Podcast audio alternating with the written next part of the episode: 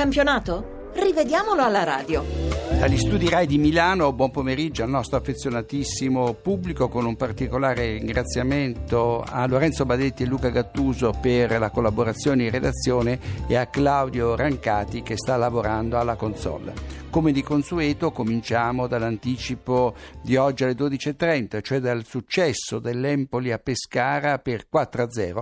Vedremo in questa partita che Orsato, l'arbitro e i suoi collaboratori hanno penalizzato la squadra di casa in due circostanze.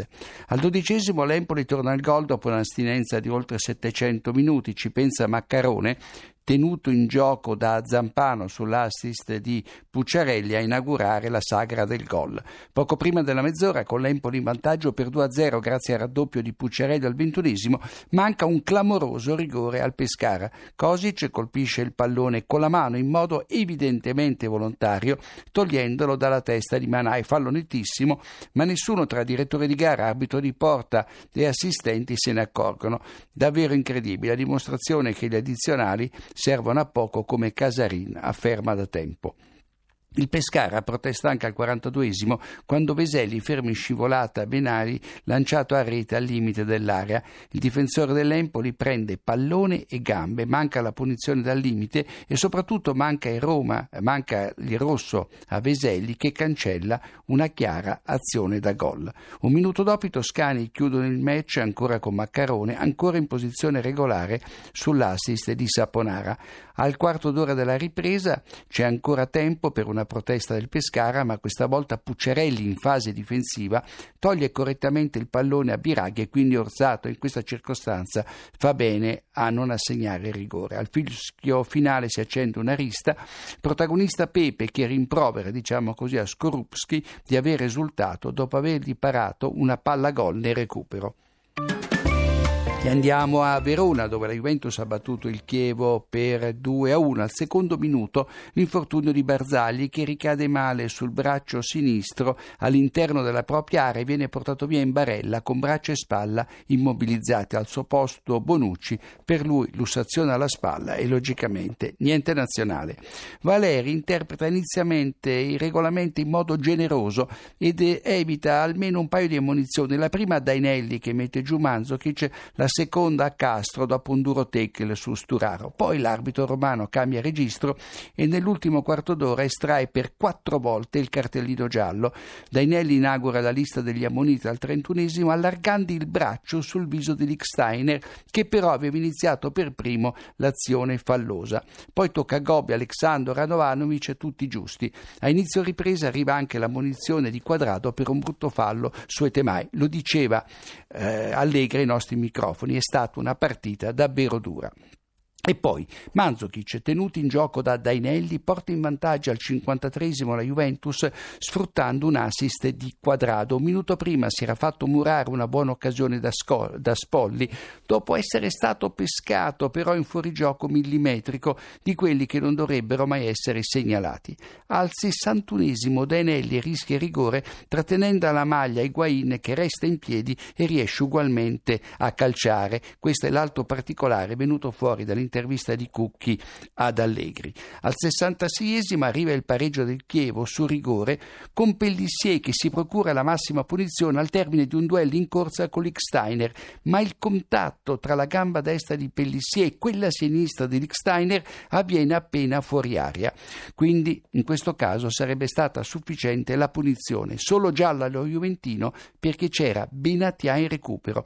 La punizione vincente di Pianici originata da un fallo di Spolli sul bosniaco e nel finale c'è una spinta di cacciatore a Sturaro che si verifica appena fuori aria. Ok, quindi la punizione. E andiamo a Marassi, Genoa Udinese 1-1 il risultato finale. Terò porta in vantaggio la squadra friulana all'undicesimo sfruttando un cross rasoterra di Widemer scattato in posizione regolare. Prima del pareggio genuano di Ocampos, Felipe intercetta con il gomito una semi-rovesciata di Pavoletti da neanche un metro e proprio per questo motivo l'arbitro Manganiello non punisce il Mani con il rigore, d'accordo con lui anche perché il braccio è di poco discosto dal corpo. L'assistente Cariolato, protagonista del pasticcio sul gol annullato a Pianici Milan Milan-Juventus non sbandiera due fuorigioco di rigoni.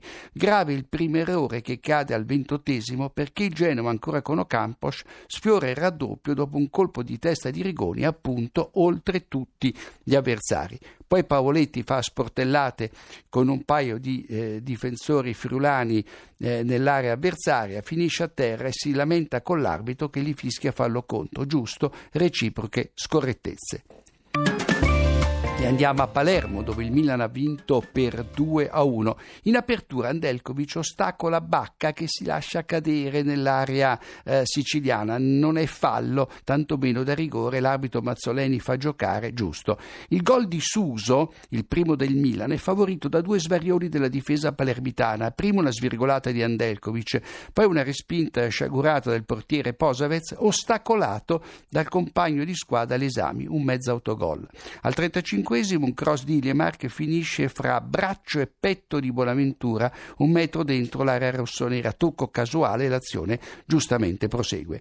Al quarto d'ora del secondo tempo l'episodio più importante della partita, manca un rigore al Palermo quando Kuczka, senza preoccuparsi del pallone, sposta fallosamente Nestorowski nell'area eh, rossonera davanti all'arbitro, impedendogli di raggiungere il pallone. Poi Paletta defia in fallo laterale il tiro di Enrique. E infine al 72esimo Nestorowski, servito da Diamanti, pareggia in posizione ampiamente regolare. Un fuorigioco c'è all'esame, però si tratta di un fuorigioco passivo due episodi ma importanti nel successo dell'Atalanta a Reggio Emilia sul Sassuolo per 3-0. Da annullare la rete di Gomez che porta in vantaggio l'Atalanta al diciannovesimo. L'Argentina è lesta a mettere dentro l'assist di Petagna, ma in fuorigioco, oltre a Cerbi, ultimo uomo del Sassuolo.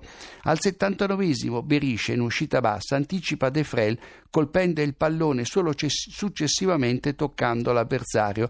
Intervento a mio parere regolare di Francesco la pensa diversamente, nervoso, protesta in modo veemente e viene espulso.